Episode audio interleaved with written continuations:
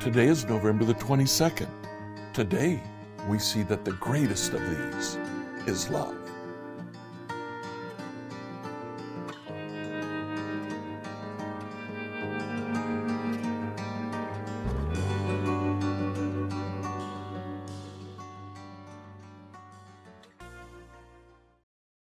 Today, as we read through the Bible in a year, I'd like you to read 1 Corinthians from chapter 13 to the end of the book. 1 Corinthians 13 is a section on love. It's called the love chapter, and it's quoted in weddings, it's quoted on uh, uh, Hallmark cards. Uh, uh the, the whole chapter is just absolutely amazing. It occurs in the middle of this section on worshiping together.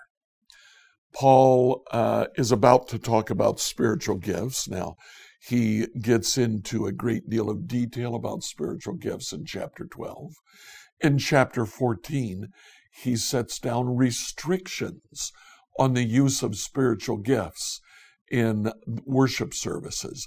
But in the middle of that chapter, he says, You know, gifts are great, but let me tell you about something even greater love fact, when he ends that chapter, he says, Faith, hope, and love, these three things will always remain. And the greatest among them, love. Wonderful chapter. Chapter 15 talks about the resurrection. Apparently, they had some questions about the resurrection, what it meant, and what it would actually look like. Paul does his best to explain what resurrection will be. Then in chapter 16, he has a section of greetings that he sends, and he tells them that he is coming soon. He will visit them very soon. Prepare for it. Enjoy today as you read 1 Corinthians 13 to 16. 1 Corinthians 13 through 16, New Living Translation. 1 Corinthians 13. If I could speak all the languages of earth and of angels, but didn't love others, I would only be a noisy gong or a clanging cymbal. If I had the gift of prophecy, and if I understood all God's secret plans and possessed all knowledge, and if I had such faith that I could move mountains, but didn't love others, I would be nothing. If I gave everything I have to the poor and even sacrificed my body, I could boast about it. But if I didn't love others, I would have gained nothing.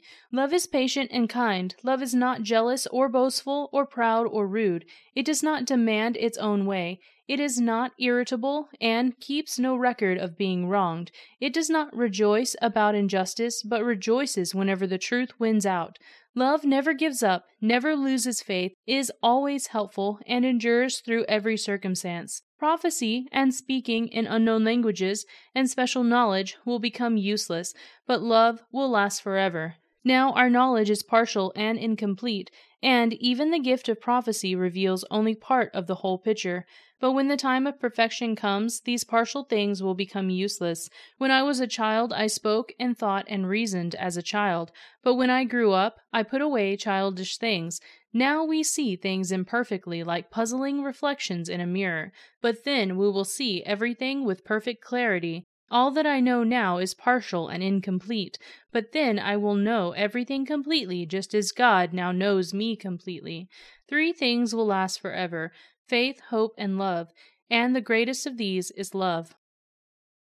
1 Corinthians 14 Let love be your highest goal, but you should also desire the special abilities the Spirit gives, especially the ability of prophecy. For if you have the ability to speak in tongues, you will be talking only to God, since people won't be able to understand you. You will be speaking by the power of the Spirit, but it will all be mysterious.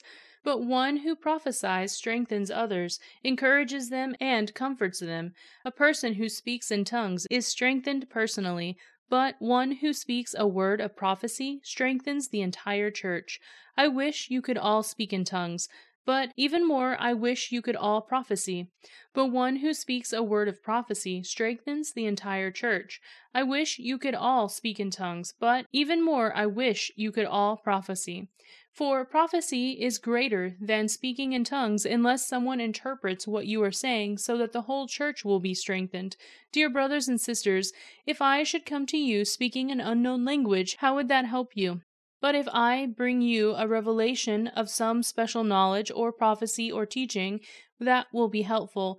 Even lifeless instruments like the flute or harp must play the note clearly, or no one will recognize the melody.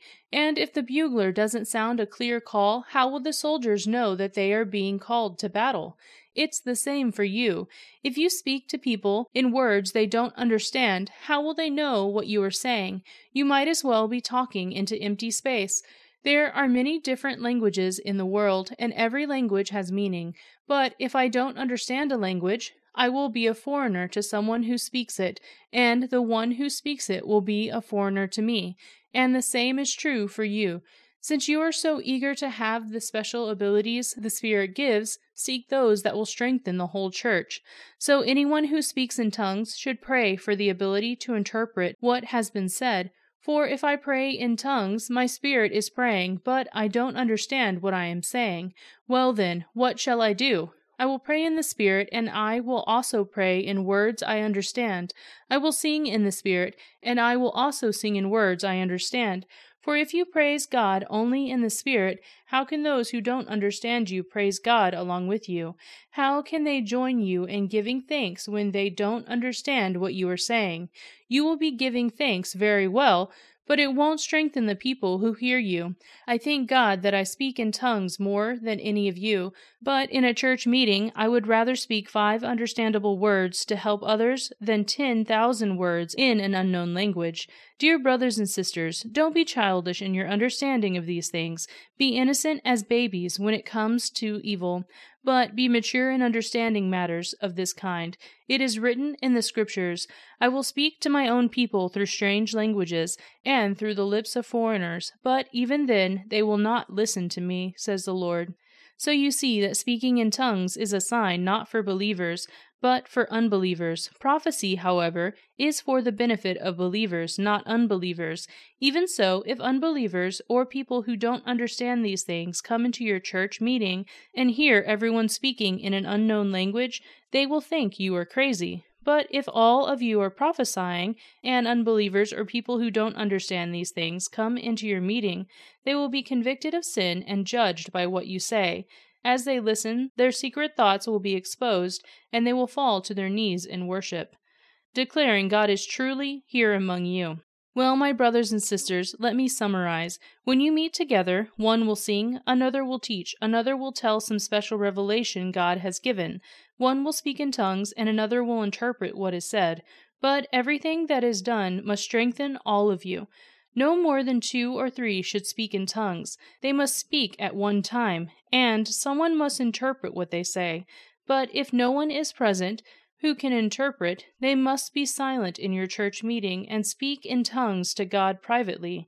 Let two or three people prophesy, and let the others evaluate what is said. But if someone is prophesying and another person receives a revelation from the Lord, the one who is speaking must stop. In this way, all who prophesy will have a turn to speak, one after the other, so that everyone will learn and be encouraged.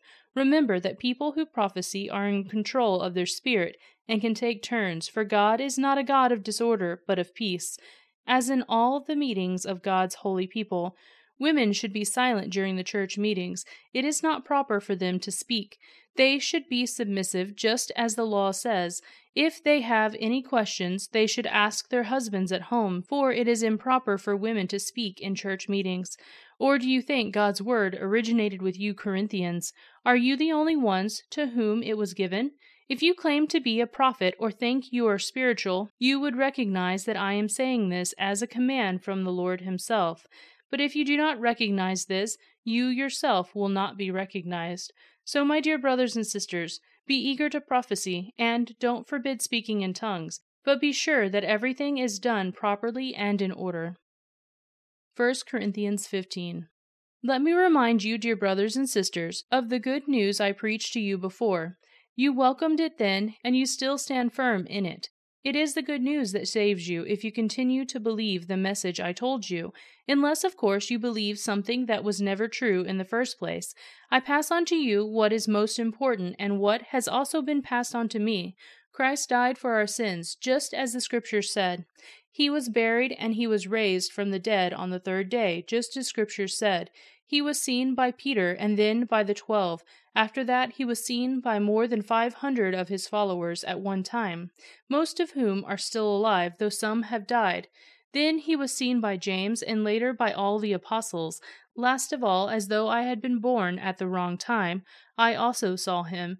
For I am the least of all the apostles. In fact, I am not worthy to be called an apostle after the way I persecuted God's church. But whatever I am now, it is all because God poured out his special favor on me, and not without result. For I have worked harder than any of the other apostles, yet it was not I, but God, who was working through me by his grace. So it makes me no different whether I preach or they preach, for we all preach the same message you have already believed. But tell me this since we preach that Christ rose from the dead, why are some of you saying there will be no resurrection of the dead? If there is no resurrection of the dead, then Christ has not been raised either. And if Christ had not been raised, then all our preaching is useless, and your faith is useless, and we apostles would all be lying about God, for we have said that God raised Christ from the grave. But that can't be true if there is no resurrection of the dead. And if there is no resurrection of the dead, then Christ has not been risen. And if Christ has not been risen, then your faith is useless, and you are still guilty of your sins. In that case, all who have died believing in Christ are lost. And if our hope in Christ is only for this life, we are more to be pitied than anyone in the world. But, in fact, Christ has been raised from the dead. He is the first of the great harvest of all who have died. So you see, just as death came into the world through a man, now the resurrection from the dead has begun through another man. Just as everyone dies because we all belong to Adam, everyone who belongs to Christ will be given new life. But there is an order to this resurrection. Christ was raised as the first of the harvest. Then all who belong to Christ will be raised when he comes back. After that, the end will come when he will turn the kingdom over to God the Father, having destroyed every ruler and authority and power. For Christ must reign until he humbles all his enemies beneath his feet, and the last enemy to be destroyed is death. For the scriptures say, God has put all things under his authority. Of course, when it says, all things under his authority, that does not include God himself, who gave Christ his authority. Then, when all things are under his authority, the Son will put himself under God's authority, so that God, who gave his Son authority over all things, will be utterly supreme over everything, everywhere. If the dead will not be raised, what point is there in people being baptized for those who are dead? Why do it unless the dead will some day rise again? And why should we ourselves risk our lives hour by hour? For I swear, dear brothers and sisters, that I face death daily. This is as certain as my pride in what Christ Jesus our Lord has done in you. And what value was there in fighting wild beasts, those people of Ephesus?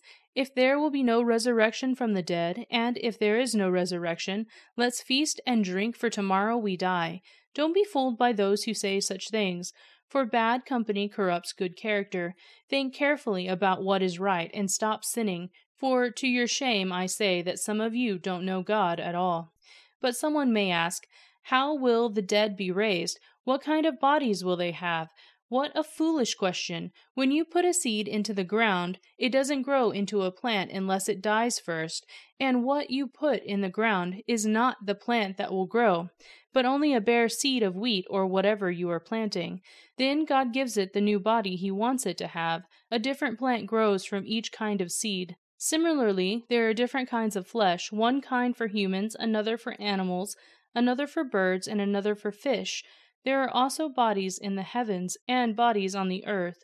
The glory of the heavenly bodies is different from the glory of the earthly bodies. The sun has one kind of glory, while the moon and stars have another kind, and even the stars differ from each other in their glory. It is the same way with the resurrection of the dead. Our earthly bodies are planted in the ground when we die, but they will be raised to live forever. Our bodies are buried in brokenness, but they will be raised in glory. They are buried in weakness, but they will be raised in strength. They are buried as natural human bodies, but they will be raised as spiritual bodies. For just as there are natural bodies, there are also spiritual bodies. The scriptures tell us the first man, Adam, became a living person, but the last Adam, that is, Christ, is a life giving spirit. What comes first is the natural body, then the spiritual body comes later. Adam, the first man, was made from the dust of the earth, while Christ, the second man, came from heaven. Earthly people are like the earthly man, and heavenly people are like the heavenly man. Just as we are now like the earthly man, we will some day be like the heavenly man. What I am saying, dear brothers and sisters, is that our physical bodies cannot inherit the kingdom of God. These dying bodies cannot inherit what will last forever. But let me reveal to you a wonderful secret. We will not all die, but we will all be transformed. It will happen in a moment, in the blink of an eye, when the last trumpet is blown. For when the trumpet sounds, those who have died will be raised to live forever. And we who are living will also be transformed. For our dying bodies must be transformed into bodies that will never die. Our mortal bodies must be transformed into immortal bodies. Then, when our dying bodies have been transformed into bodies that will never die, the scriptures will be fulfilled. Death is swallowed up in victory. O death, where is your victory? O death, where is your sting? For sin is the sting that results in death, and the law gives sin its power. But thank God, He gives us victory over sin and death through our Lord Jesus Christ. So, my dear brothers and sisters, be strong and immovable. Always work enthusiastically for the Lord, for you know that nothing you do for the Lord is ever useless. 1 Corinthians 16. Now, regarding your question about the money being collected for God's people in Jerusalem, you should follow the same procedure I gave to the churches in Galatia. On the first day of each week, you should put aside a portion of the money you have earned. Don't wait until I get there and then try to collect it all at once. When I come, I will write a letter of recommendation for the messengers you choose to deliver your gift to Jerusalem, and if it seems appropriate for me to go along, they can travel with me. I am coming to visit you after I have been to Macedonia, for I am planning to travel through Macedonia. Perhaps I will stay a while with you, probably all winter, and then you can send me on my way to my next destination. This time I don't want to make just a short visit and then go right on. I want to come and stay a while, if the Lord will let me. In the meantime, I will stay here at Ephesus until the festival of Pentecost. There is a wide open door for a great work here, although many oppose me. When Timothy comes, don't intimidate him. He is doing the Lord's work just as I am. Don't let anyone treat him with contempt. Send him on his way with your blessing when he returns to me. I expect him to come with other believers. Now, about our brother Apollos. I urged him to visit with you and other believers, but he was not willing to go right now. He will see you later when the opportunity when he has the opportunity. Be on guard, stand firm in the faith, be courageous, be strong and do everything with love. You know that Stephanas and his household were the first of the harvest of believers in Greece and they are spending their lives in service to God's people. I urge you, dear brothers and sisters, to submit to them and others like them who serve with such devotion. I am very glad that Stephanas Fortunatus, and Achaicus have come there. They have been providing the help you weren't able to give me. They have been a wonderful encouragement to me, as they have been to you. You must show appreciation to all who serve so well. The churches here in the province of Asia send greetings in the Lord as do Aquila and Priscilla and the others who gather in their home for church meetings. All the brothers and sisters here send greetings to you.